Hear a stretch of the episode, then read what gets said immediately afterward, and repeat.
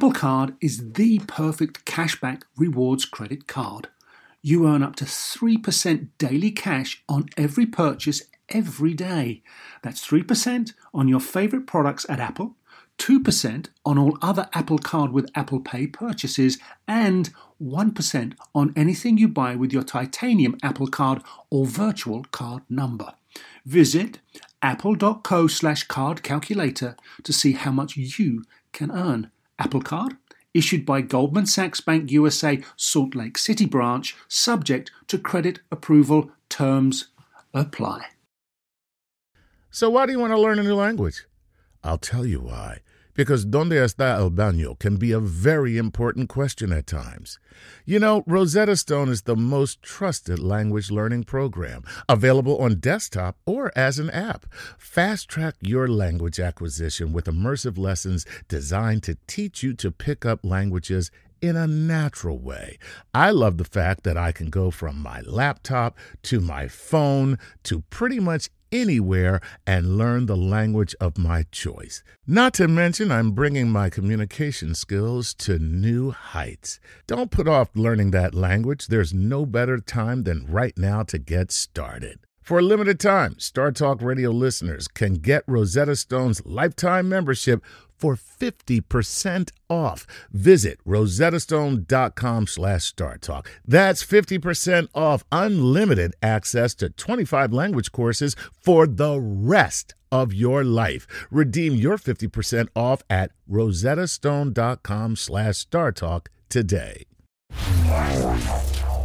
Welcome to Star Talk, your place in the universe where science and pop culture collide. Star Talk begins right now. Welcome to Star Talk. I'm your host, Neil deGrasse Tyson, your a personal astrophysicist. I'm also the director of New York City's Hayden Planetarium at the American Museum of Natural History. This week, we're ringing in a new year and preparing to launch yet another season of Star Talk Radio. But first, we'll say goodbye to 2016 and our seventh season. Yes, seven season. And we'll do that with the first part of our annual time capsule show. Every year, we send out a survey to you, our fans, and ask you to vote for all your favorite episodes, your favorite guests, your favorite co hosts. Then we cut and splice to create this single mashup episode of the winning picks. 2016 saw our third season on the National Geographic Channel, and it would be Star Talk TV's second Emmy nomination. And every episode is an opportunity to reveal and expose the geek underbelly of the pop culture stars and influencers all around us. And it's what we do here on Star Talk. And with your help, we're able to select some of these best moments from our past season. First up, the Lunar Legacy with the living legend Buzz Aldrin. He was the lunar module pilot on Apollo 11. He landed on the moon with Neil Armstrong back in 1969. I remember that. That's how old I am. And he's the second man to walk on its surface.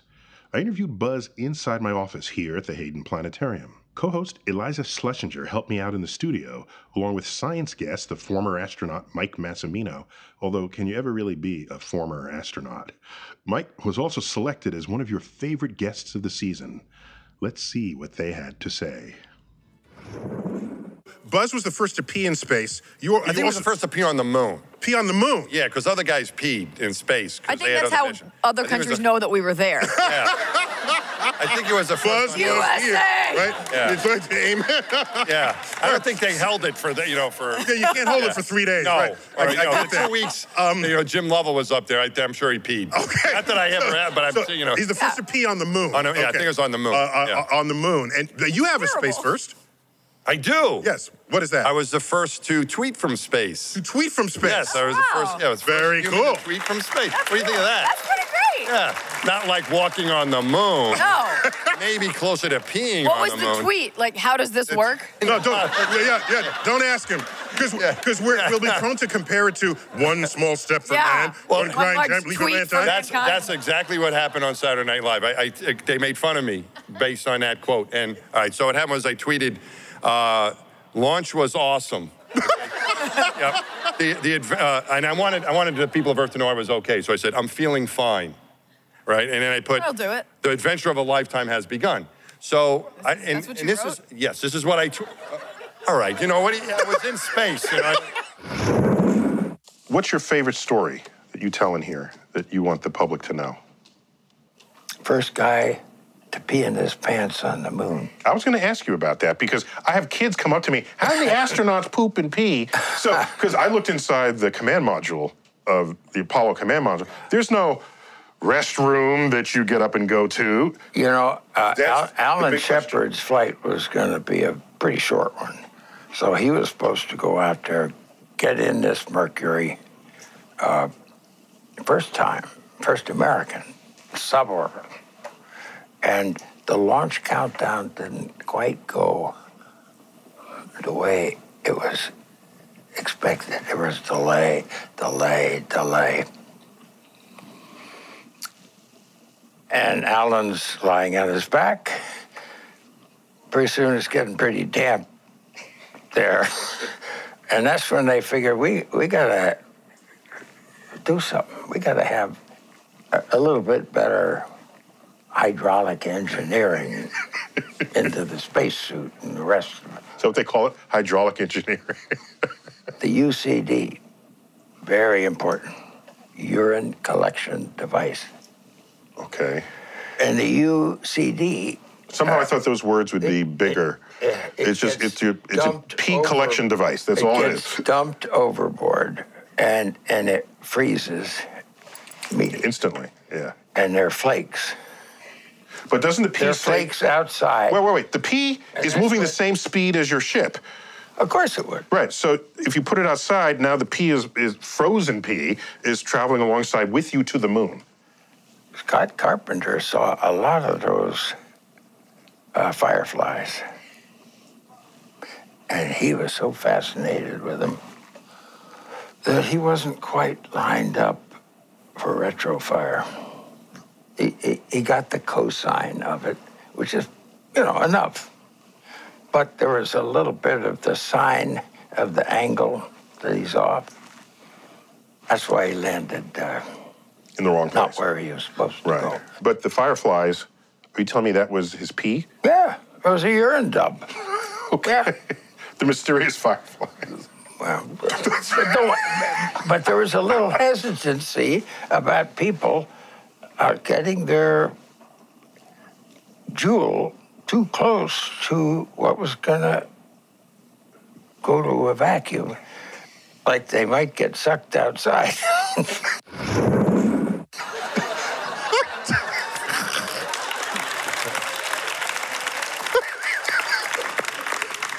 So we have to ask, Mike, Yes. uh, have you ever peed in your pants in space? Yes. We didn't call it the UCD, we called it the MAG, The mag? the Maximum Absorbency Garment. Oh, It was a diaper. diaper. Diaper. Yes. We wore a diaper on uh, launch and entry and while spacewalking. And then when you're inside the spacecraft, you use the toilet.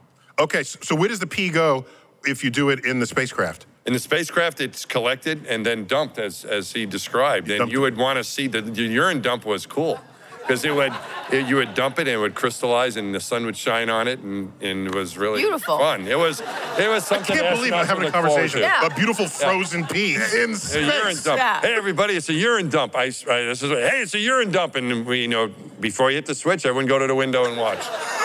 yes, that's it. So you're telling me your pee was orbiting the Earth? Apparently, yes. I never thought of it that way, but yes, for a little bit until it crystallized. You know, it kind of disappeared. No, then it would re-enter the atmosphere.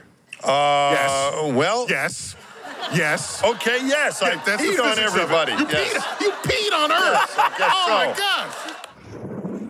Some of the most interesting and disputed scientific inquiry lies in the realm of artificial intelligence. Will machines develop a consciousness? Should humans be worried about it? I'm not really worried about it. Uh, but maybe I should be. I interviewed futurist, author, and inventor Ray Kurzweil. Finally got to meet the guy just to tackle this discussion in the season seven premiere, Gazing into the Future. I was joined in studio by my comic co host, Chuck Nice, and neuroscientist Gary Marcus. Check it out. Well, okay, so whether it's AI taking over us or or we controlling AI for evil, nefarious purposes, uh, there no doubt that there are existential threats that this technology can bring. And I asked Ray, of course, I have to ask Ray about this. Check it out. Technology's been a double-edged sword ever since It's ever been. fire. Right. I mean, fire kept us warm, but burned down our houses. And every technology can be used for creative and destructive purposes. We have an actually a new technology that has an existential risk already, which is biotechnology. The existential risk from artificial intelligence or nanotechnology is off in the future. And we can debate is it 10 years away or 50 years away, but it's not here yet. But the ability for someone to take a benign virus like a cold virus and turn it into a super weapon that make it more deadly, more communicable, more stealthy exists right now. That could be done in a biotechnology lab, probably a few blocks from here. So that was recognized actually 30 years ago. And they had a conference called the Asilomar Conference to come up with guidelines. How can we keep this safe and reap the promise without the peril? And they came up with the Asilomar guidelines. Those have been made more sophisticated over time. And they've worked very well. We're now reaping the benefits of biotechnology. The number of incidents, either intentional or accidental, where there's been harm from biotechnology so far is Near zero. It's zero. Yeah. Now, that doesn't mean we can cross it off our worry list because the technology keeps getting more sophisticated. But nonetheless, it's actually a good model for how to keep these technologies safe. Well, plus, you know, when we know that fire exists, and so we have fire codes, right? This is how you build a stairwell, and this is how Exactly. you escape, and this is how. And, And we is, have a moral imperative to use fire or artificial intelligence or biotechnology to overcome the problems, you know, that humans have. There's still a lot of human suffering. And we're using AI to diagnose disease and come up with new cures and clean up the environment to reduce poverty. And we have a moral imperative to continue that way while we, you know, have ethical uh, guidelines to keep the technologies uh, as safe as possible. Uh, so, Gary, you're you're you're quite prolific on this topic in the popular media, even not only professionally. So, one of your articles for the New Yorker was titled "Why We Should Think About the Threat of Artificial Intelligence." So, this sounds very uh, Lud- Ludic. I'm, I'm no Luddite. Um, in fact, I, I'm just uh, launching an organization called AIforGood.org, um, which is about what positive outcomes we can get from AI. But there are also risks too, and it's a trade-off, right? But are ethical guidelines enough to just guide this? Because we we have ethical guidelines for everything else that could possibly kill us. Probably need regulation too. I mean, Yeah, yeah, regulation. But but we do that. We don't say let's not have airplanes because they could crash. We have regulations to make them as safe as possible, and they still crash, but we accept that risk. So That's right, and, and and I mean, we do some kind of calculus to decide whether it's worth it. And maybe that 200 years from now, people look at us and like, why did they use cars before they had computers in them to make them safe? They lost so many people, and so people may look back at us now and say the ways in which we handled AI in the you know in in The early 2150 in the early, early days were really pretty poor. Um, and so I, I don't know what the regulations are going to be. It's probably going to be iterative. One of the things that I think we all worry about is that the pace could be fast and we don't have enough time to take care of it. do But do you share the total concern that the famous, uh, you know, trinity of Elon Musk, Bill Gates, and Stephen Hawking have shared? no, I have, a, I have a milder view. I mean, I think that real strong AI Just to be clear, they they they're like freaking out. Right. They think uh, basically machines are going to take over and kill us all. Kill us all, and then the future of the world is a machine, a world of Right, machines. a world of not- machines. Right, right. I don't think it's right. the honest truth. The Ter- the Terminator. The machines are coming. Okay. The, the honest truth is that Skynet is not not going to be here You have an. Austrian accent. All the machines will have an Austrian accent. Look at this. I'm going to kill you. I'm sorry. Go ahead. I don't think that the, that the Schwarzenegger version of it's going to be here anytime soon. I don't think the c- computers care about us so far. You get computers that are exponentially smarter at playing chess, and they don't give a shit about us at all. I don't know if I can say that on the air, um, but. At the same time, I still think we need to be worried. As computers get more and more embedded in our lives, they have more and more power to change things. So they're going to start driving our cars, for example. And if the AI isn't right, then there's a risk there. When the critically acclaimed film The Martian hit the box office in 2015, it became what is perhaps the most scientifically accurate science fiction film ever made. And it was wildly successful. The film was, of course, based on the best selling novel of the same name, written by Andy Weir. So I snagged Andy for an interview to talk with the man behind the phenomenon. And it's no surprise, this episode was voted as your number one favorite of season seven. I was joined in studio by NASA engineer Adam Stelzner, who led the entry, descent, and landing team of the Mars Curiosity rover. You might remember that um, several minutes of hell video that went viral. Well, he was in charge of making that happen. Also, hear from first time co host Matt Kirshen. Check it out. Part of Mark Watney's survival was knowing where past sources of energy and rocket ships, and because we'd been to Mars before. Right. And so then he, so he's got to get around, and so he's got a rover. Yeah, he goes to the Ares 4 uh, eventual landing site where they have sent. Because this was Ares 3. He was on Ares 3. Yeah. Ares 4, they had already sent the Mars Ascent vehicle, and it was sitting there making its fuel, and, and all the pre supplies hadn't come yet, but they had sent the MAV. And so Mark. By the way, which is a completely sensible way to do future space exploration. Yeah, send you just send supplies separately. No reason to risk lives doing that. And then you send astronauts later. And. Once can- you've confirmed that the supplies made it okay. Yes, and then they can then they can pitch tent and set up and play house. Mm-hmm. Yes. Yep. And so he realized that there's a spaceship capable of getting him into low Mars orbit right there on Mars. He just needs to get to it. The bad news was it was 3,200 kilometers away. Right. So he had to take these rovers, which were really designed for a 20 kilometer range uh, before being recharged, and drive 3,200 kilometers. So that was quite a challenge. Oh, Adam, you you led a team, Curiosity, a car-sized rover, to move on the surface of Mars. Yep.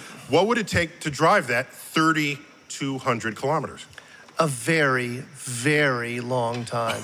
Actually, so it's true. She's only gone 13,992 uh, meters in in uh, four years. See, he used meters. Now the number sounds bigger, right? you got that? A whopping 13,000. Every guy knows that trick. Yeah, yeah, yeah. It's a trick. It's a trick. It's 13 kilometers. If you do it in miles, it's even less. It's like eight miles. Okay. But we're not, unlike Mark Watney, we're not hitting the gas and trying to get somewhere. We are actually, well, frankly, sciencing the out of Mars along the way. Okay, because you're not in a hurry. We're not in a hurry. We're exploring. We're looking at the surface of Mars. We're learning about its history. We're learning about its ancient environment. We're searching for the possibility that it could have supported life. Okay. But, but as evidence of how slow and how methodical and interested our science team is, we went to the Gale crater for some clay minerals that we saw from orbit, um, signatures of clay minerals. Just so It's clay is been- where there was water and deposits Yes. that settle, and then you just for yeah, for like the, the, bottom of a non-geologists there. lake lake bed kind Uh-huh. of feel. We still haven't got to that deposit that we saw in the entire time that we've been on Mars, and yet we've been, done a 'Cause whole you've been bunch- busy. Because we've been busy. Because it's been stopping for pee breaks. All right, so so uh, let's back up for a minute because your your specialty was getting the thing there safely, Yes, sir. so that the scientists could do their job. And so what I remember from Spirit and Opportunity, the previous the, the previous round of this, they had like airbags. Yeah.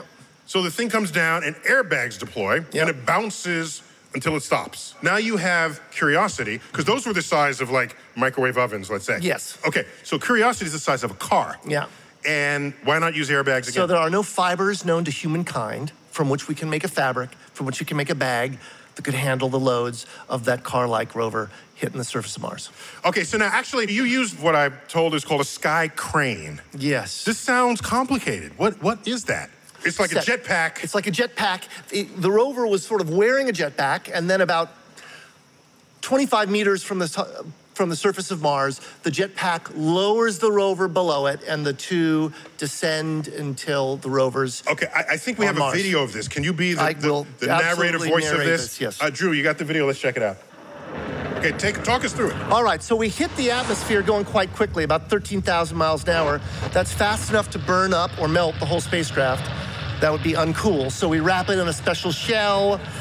Um, we actually steer our way through the atmosphere. This was the first for this expedition, and that's where you see those rockets going off. We're actually maneuvering in the atmosphere. And then when we've slowed down to about oh, a little less than 1,000 miles an hour, we open up a parachute. In our case, the world's largest supersonic parachute. We open it up at Mach 2. We get rid of the heat shield that protected us from the from atmospheric entry, and then we let go, and we go on to rockets.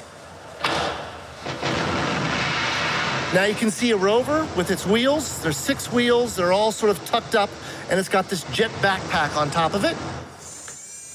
It's slowly descending into the Gale crater. We're looking at the ground with a radar. And then here we do the sky crane maneuver. We lower the rover below us, drop the wheels down. Both vehicles continue to descend until Mars takes up the weight of the rover. We sense that, cut ourselves free, and fly off to a safe distance.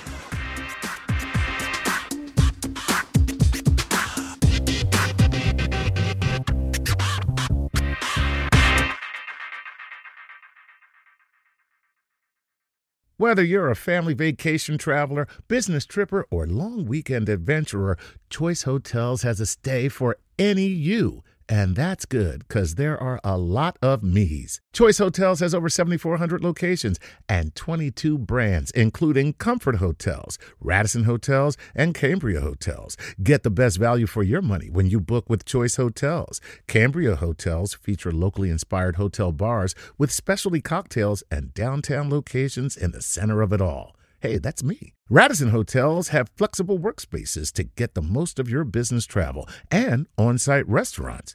That's me too. And at Comfort Hotels, you'll enjoy free hot breakfast with fresh waffles, great pools for the entire family, and spacious rooms. Hey, that's me too.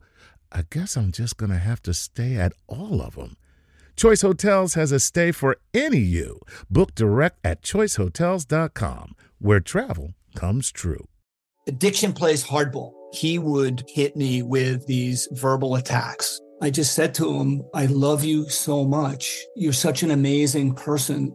I can't take this ride anymore. It was the fact that dad made that sentiment and broke down. And years later, he told me it had a huge impact on him. Sometimes doing what's right for your loved one is the hardest thing to do. Caron is that right thing. Visit caron.org slash lost.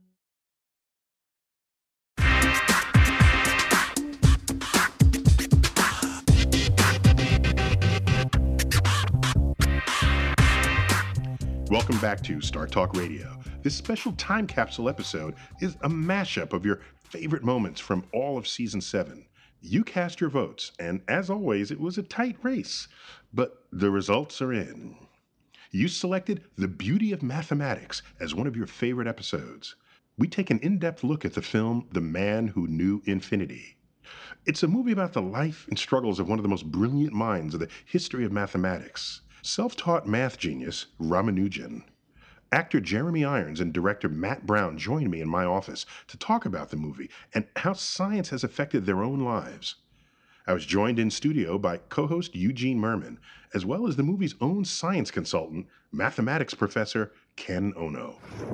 This film is about a self taught math genius from India and an English math professor.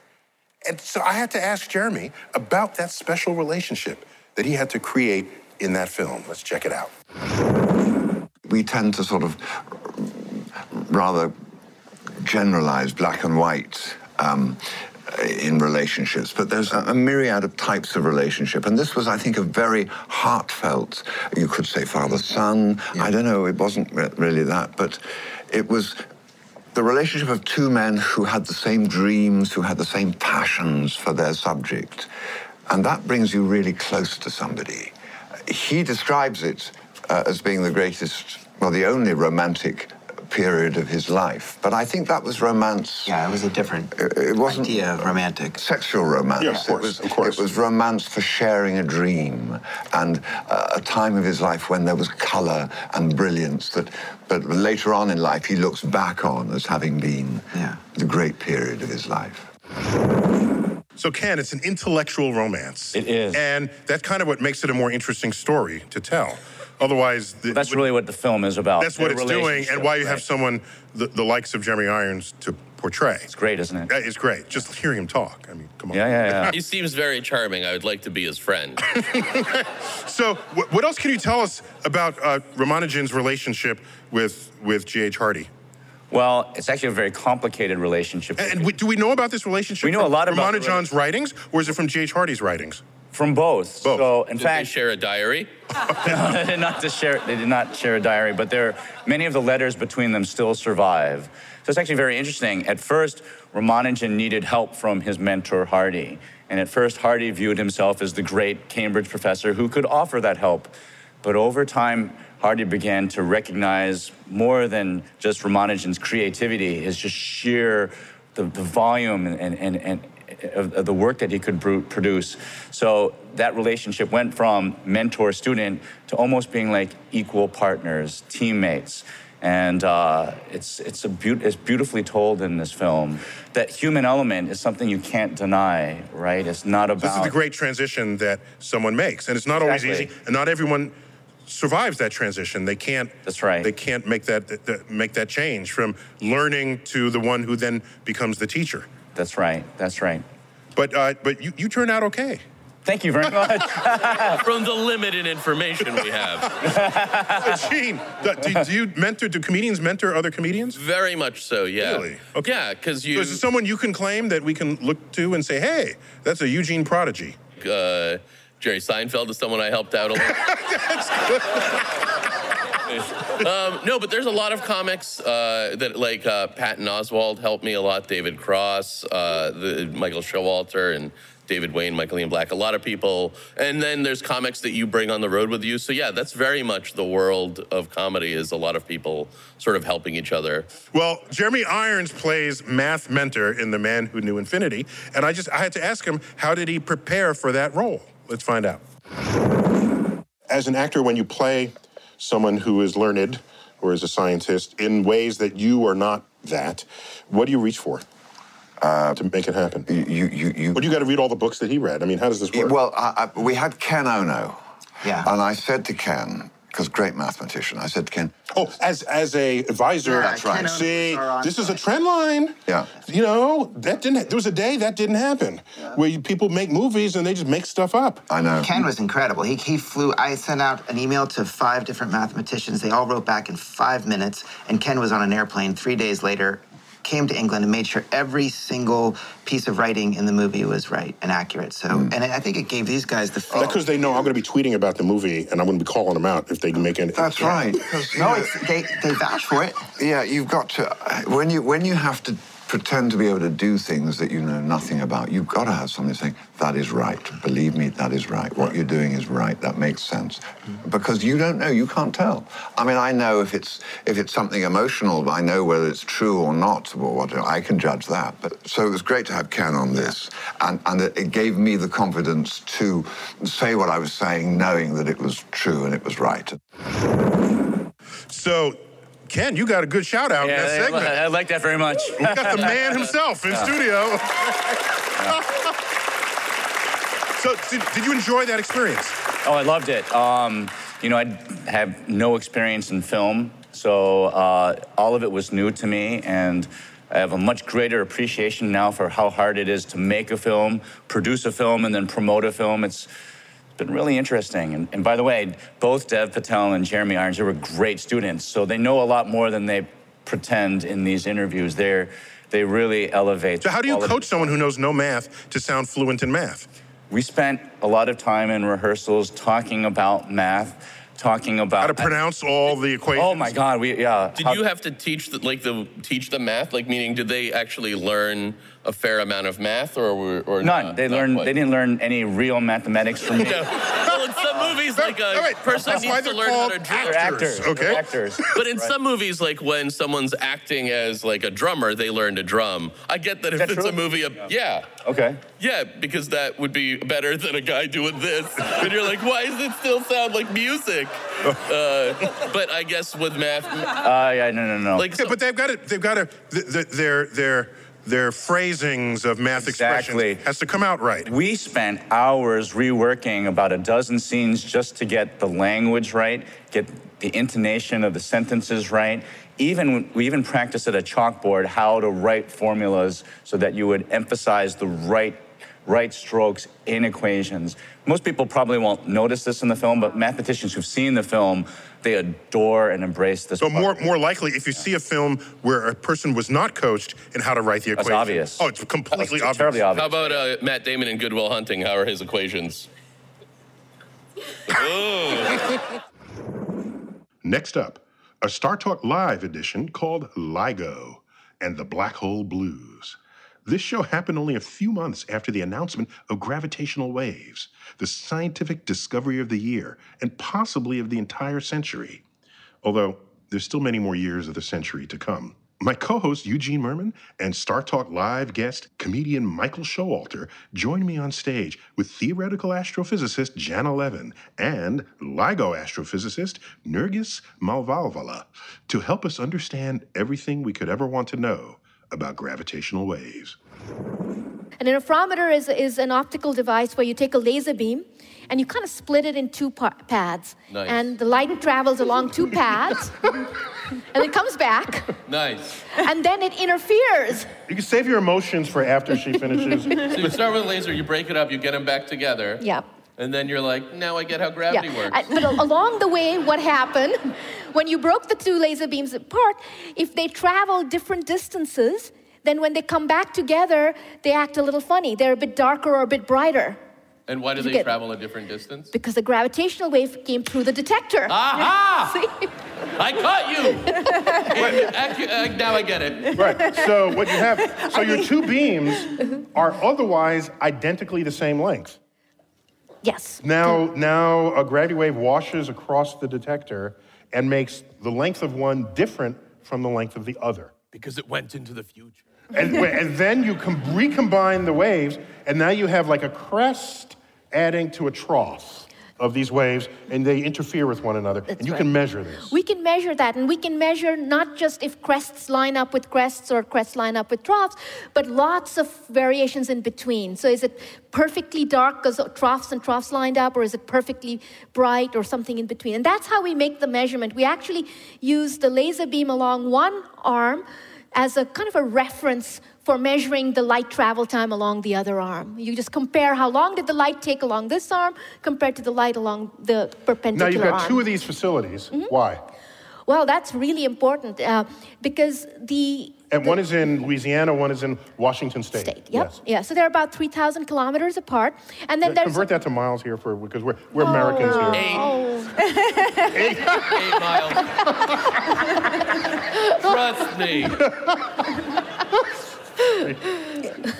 So it's about it's about two thousand miles. There are, yes, thereabouts. Okay. Yeah. You say So- 2000, okay. yeah. Right. So, so why do we need uh, two of them? In fact, there's actually an, a European detector in, in Italy as well, called Virgo. And why do we need so many? So, a couple of things. One is the signals are, are, are very weak. And so, how does this? Can I say how the detector works? Yeah. Yeah. I, you know, do you want to know how the detector works? Okay. Okay. They all So- get up and leave now. wait, wait, stop! I'll stop. Okay, as they start going for the Yeah, we'd love to know how it Yeah. works. So the way it actually works is that as the gravitational wave comes through the detector, it actually changes the distance between the laser and a mirror. That ha- ha- in our case, in the case of LIGO, the U.S. detectors, the mirrors and the lasers are separated by four kilometers, so two and a half miles. Okay. so and and what happens then is that our job then is simply to measure the change in distance between the laser and the mirror when the gravitational wave goes by compared to when it's not there. And now the problem is that the motion of these mirrors uh, compared to the laser distance is tiny. The gravitational wave is really, really, really weak. And so the motion we're trying to measure over those two and a half miles is smaller than one thousandth the size of a proton. Okay, so it's a very small number. It's 10 to the minus 18 meters for those of you who think in, in, in, in those kinds of numbers. But really, what you have to think about is that you start off with an atom, and you, you know, you get to something that's a thousand times smaller than the typical size of an atom. You have its nucleus in the center, a proton, proton. And now we're thinking of something that's a thousand times smaller than the center, central nucleus of an atom. So it's And a you small number. that? We measured that. So you claim. yes. With, did you me- measure it with like one of those rulers you get at Staples, or? Yes. So. and then at the end, they put a ruler. the little wooden ruler. No, it's more like one of the wheels that you use to measure, like more like in the street.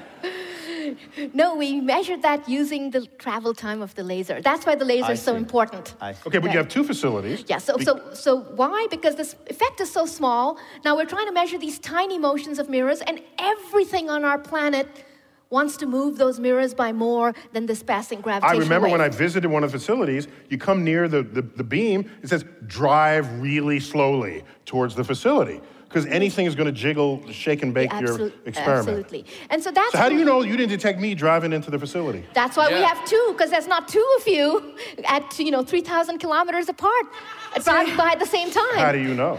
Uh-huh. or how do you know that there isn't another car with another yeah. person? So, so the way that you know is that the the detectors, the two observa- at the two observatories, are instrumented with all kinds of other instrumentation like seismometers that would measure you going by and so we take those we can remove those events from our signals and now what happens so think about the black holes we did detect what we saw was a signal that arrived in our louisiana detector first and then seven milliseconds later that same set of wiggles and bumps that same signal So, seven thousandths of a second. Yes, seven thousandths of a second later, it arrives at our Washington detector.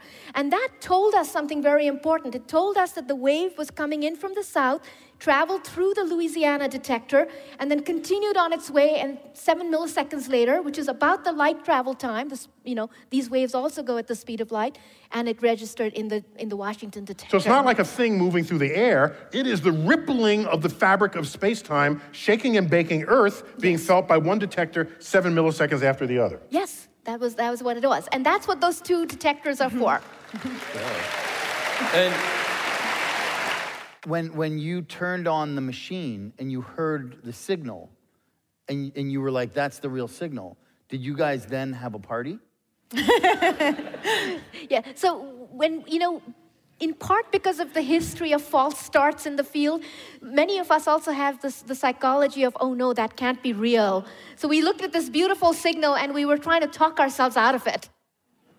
But eventually, after we did en- enough testing, it, wa- it was real. And then, You yes, reali- we did realize have a it wasn't party. me driving down the street. That's right. Did everyone get drunk at the party?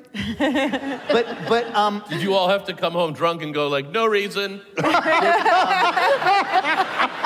Because the discovery paper has a thousand people on it. How a thousand people going to keep a secret? party. They, we did pretty well, not perfectly, but You pretty did damn well. I'm there and they're all just smiling ear to ear and nobody told me a damn thing.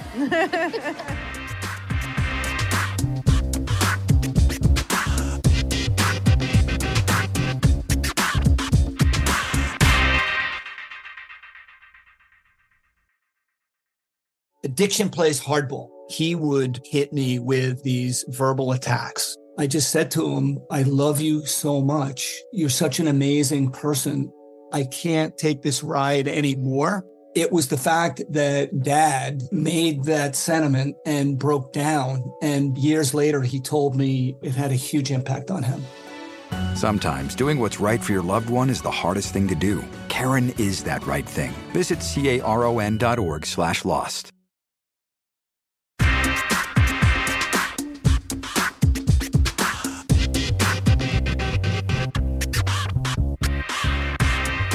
Welcome back to Star Talk. Today, we're reaching back into the Season 7 archives to listen to some of your favorite moments according to your votes. One of your favorite conversations this season was with the principal investigator of the New Horizons mission to Pluto, Alan Stern, a longtime friend and colleague. In fact, I knew him back when, I mean, when he was a graduate student at the University of Texas. He thinks Pluto should be a planet, and well, you already know what I think about that. So, this episode, we chat about the demotion of everyone's favorite ex planet, Pluto, and what the New Horizons mission has unveiled. I'm joined in studio by co host Chuck Nice and planetary scientist David Grinspoon. both voted among your favorite Star Talk guests. Other than Pluto's surface, as an object, has it changed anybody's notions of things dynamically? It's a thing orbiting the sun. Well, with the exception of Neil Tyson, it's convinced most people that it's a planet. okay, I'm pummeling him now. I'm giving him a noogie on his thing. And then when people find out that if you drove around the circumference of Pluto, it's as far as from Manhattan to Moscow, they said, I didn't know it was that big. Yeah, yeah, yeah. I would say whether or not anyone calls it a planet, I think I learned this word in the Carl Saganian universe where we get to call it a world. And a world has a certain intimacy to it, a, a conversational intimacy, because it tells you that it's a place. Maybe we'll go visit it one day. It's interesting to think about and to explore. And maybe that's what matters here. Is it a world? The moons of Jupiter are worlds. They're planets. Alan Stern has planet on the brain. Yeah, well, you know, it's important. My field is called planetary science. So I think it's mm-hmm. important that we, as practitioners, understand what the central objects in our field are. And wh- where Pluto falls in that is secondary to just having a basic, logical, consistent understanding of what are planets. Mm-hmm. And there's two ways to go at it. You can go at it scientifically. And scientifically, uh, the geophysical planet definition says that when objects are big enough to be round, by Gravity- self-gravity, Gravity shapes it. Mhm. and they're not so big that their central temperature causes them to ignite in fusion. Anything in between, which is from about a tenth of Pluto's size up to about 10 times Jupiter's mass, will be called a planet. It's very simple. Or you could use the Star Trek test. You know, when the viewfinder comes on, the public knows in about a half a second what they're orbiting. It's a Mhm. spaceship, it's an asteroid, it's a comet, or a planet. Pluto passes by either test, but really, it's really about we as scientists being able to order things into boxes so that we can categorize So it's our problem. in a logical way. It's not Pluto's problem. It's our problem. Well, Pluto's an inanimate object. Okay, but of course, whatever is your concern about the legitimacy of the vote, our community voted in 2006 for the new classification. Actually- I, I don't believe. Actually, not so. Four percent of the International Astronomical Union was there. Four percent voted. It was almost 50-50. And so about two percent voted each way, and it went the other way on a vote made up of non-experts called astronomers, not planetary scientists. I'd like to redo that vote. Okay, so now- and so- really get the experts. But fine, what I'm saying is, I don't think anything I did had anything to do with that vote. So, and that's the vote that sets the language. So, so But seven years ahead of that, running a very prominent exhibit at the American Museum of Natural History, Yeah. you wanted to take Pluto and the small planets like it off the list of planets. Didn't you do that? No, not really. No, we never had a list of planets. That's the thing. We never said Pluto wasn't a planet. We just grouped it with the Kuiper Belt. So if I go over to AMH today, I won't find any numbers like eight. Never. There was never the number eight. See, I was misunderstood. I'm having the best the press, time. the press misunderstood me and and my then my team who, who who did this. So Pluto's a planet. So no, we did. The institution did not commit to whether. It was, I'm asking Neil. uh, I think. This is where you get to make I think the news, Neil. disservice. Let me let me at least meet you halfway. I think if dwarf planet is a category of planet, I have no problem with that. What happened was people thought the dwarf planet meant it's not a planet anymore, and I agree. And that's where I can meet you somewhere. Good. So on, I, on the I island. like that. It dwarf planet is a category of planet, A just like dwarf planet. stars. The sun is a dwarf star. Would Yeah, yeah, anybody it's a dwarf. deny it's a star? Yeah, it's a dwarf. star. Most people don't know it's a dwarf star, but it's a It's dwarf. true. Yeah. Yeah. yeah, Yeah. That's pretty good, Neil. Oh, we're shaking hands. Uh oh. On camera. Because Neil just said dwarf planets are planets. We can edit, edit that out. You guys edit that out You later. probably will. No. Guys, I told you to edit that out. Why is it still in there? Oh my God. Let me just say, that is a deeply wounded man you're talking to right there. I mean, he is, he just went Taylor Swift on you. He was just like, oh. we are never getting back together, Neil. Never. It's a planet, damn it. It's a planet. So, David, what's your take on all this? Well, you know, you heard me uh, earlier in this conversation use the word planet, and that's almost my reflex. Like I wasn't trying to be provocative or make a point then. It's honestly how I think of it. And and I do understand how people that are concerned with thinking about orbits and classification of gravitational influence, you know, might put dwarf planets like Pluto in, in sort of their own category. Mm-hmm. But as a planetary scientist, you know, I, I go to meetings where we talk about planetary geology and processes of planetary atmospheres. And when we're doing that and we're doing comparative planetology, we do use the word planet often when we talk about Pluto. We're saying, well, you know, this planet has a has a crater population that shows that this area is young, and people don't stand up and go, "Wait," you know, they correct and go, "No, you mean Yeah. dwarf planet." That's because they've all been brainwashed. That's right, exactly. Another one of your favorite episodes discussed the physics and fantasy of time travel. Professor Michio Kaku, a longtime friend and colleague, and co host Chuck Nice joined me under the Hayden Sphere of the Hayden Planetarium to help us grasp the concepts. This show featured my interview with Back to the Future actor Christopher Lloyd, the Doc, and Doctor Who star Michelle Gomez, both of whom portray well loved time traveling characters in pop culture. Does the prospect of time travel intrigue you? Yes, absolutely. How, how long? Your whole life? Were you, Oh, but from, from the moment I think my first thought would have been obsessed about really being somewhere else. And it's only until now that I'm starting to realize that right here, right now, in this moment, right in this moment, everything's just fine and perfect. But that's taken me a few years to get there. so your timeline was a work in progress until this moment. Yes, had to be beaten into me, into submission. My very sort of humanness has had to be beaten into me throughout the years. Well, it's true for anyone. We are the sum of everything we've experienced. Yes. Right. And but not everyone puts it together No. into a new entity, Consciousness. a new consciousness. Yeah. A new consciousness. Wow, man, you guys got really philosophical. Well, I'm just saying, you know, if you got to go there, you got to go there. Sometimes the, the moment requires it of you. Yeah. So, Michio, what is this? If, if there's time travel, what does that say about free will? It means perhaps there's no such thing as free will. Uh, we have to. No one wants to believe that. Right. However, you know, I do. uh, My life is a wreck. I'm a quantum physicist, and in quantum mechanics, there is uncertainty, and uncertainty means that we're not robots. We're not. By the way, this is not uncertainty the way we normally use that word. This is the uncertainty in position and velocity of electrons. But since we are made of electrons, it means that there's uncertainty with regards to who we are. We exist in multiple states at the same time. And in some sense, you can be two places at the same time. So for us quantum physicists, having multiple universes is commonplace. Does it, if you're going to give yourself multiple universes, then I do have free will. There's a universe where some happen. I say, I don't want to do that. I don't want that to happen. Let me go change that. And then I birth another universe where I can do something different. That's right. If there is uncertainty, then there are parallel universes, different time streams, and that's that resolves all the paradoxes of time travel. And it means that free will can exist because the time the timeline can fork into many roads. So each one of those timelines actually represents a different reaction to a choice if you were this person. So I get up and I went one way to work as opposed to another way to work. I've created a different multiverse by That's doing right. that. We create multiple universes simply by making decisions, whether we wake up in the morning or sleep another hour in bed. Uh, we bifurcate, we split in half. And so for us, the time travel paradoxes are very easy to, to resolve because we work with parallel universes every time we work with a transistor.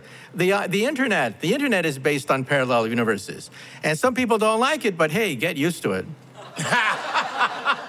Still, Michio, I think you're invoking parallel universes to make everything you say work out okay. Hey, I think he's got it. That's exactly right. We believe in a unification of all physical law. And we think that quantum mechanics is the framework that even unites Einstein's theory to, relati- uh, to quantum mechanics. And the highest version of quantum mechanics is string theory. Hmm. So, so I worry that you know you can make another universe rather than commit yourself to this one and make it better. Oh, can I dodge that question?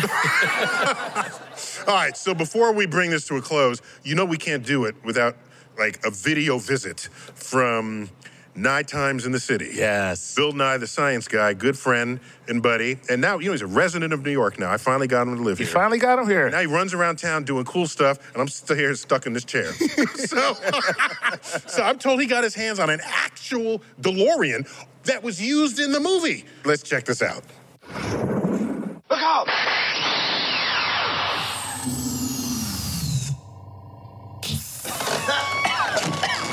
Is time travel possible? No, probably not. Be cool, though. You could go back in time and change history. Maybe you could go back to the Titanic and convince the captain to slow down. Or maybe just go back to last weekend and stop yourself from having one more tequila shot. Or maybe you could send a colleague back in time to have sex with a waitress who turns out to be your own mother, like in the Terminator series, uh, you know, to, to prevent worldwide nuclear war. That'd be cool. Science fiction is replete with time travel stories. But I think for Neil and me, our favorite's got to be the Back to the Future series. That's where Doc Brown turns a DeLorean sports car into a time machine. What if you could travel through time?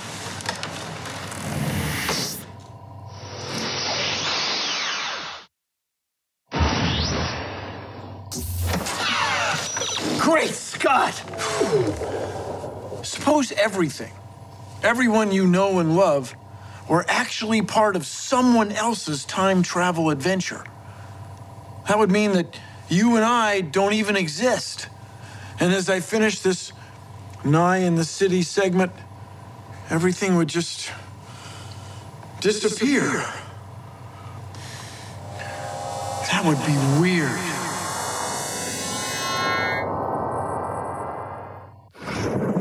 You've been listening to Star Talk Radio, and I'm Neil deGrasse Tyson, your host and your personal astrophysicist.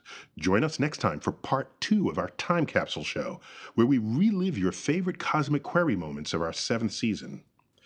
That's all for now, and as always, I bid you to keep looking up.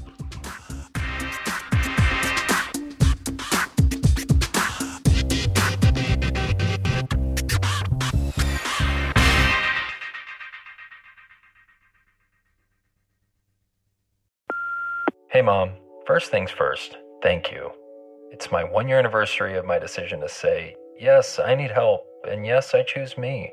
And that's the miracle. I'm lucky that the strongest person I know is my own mother.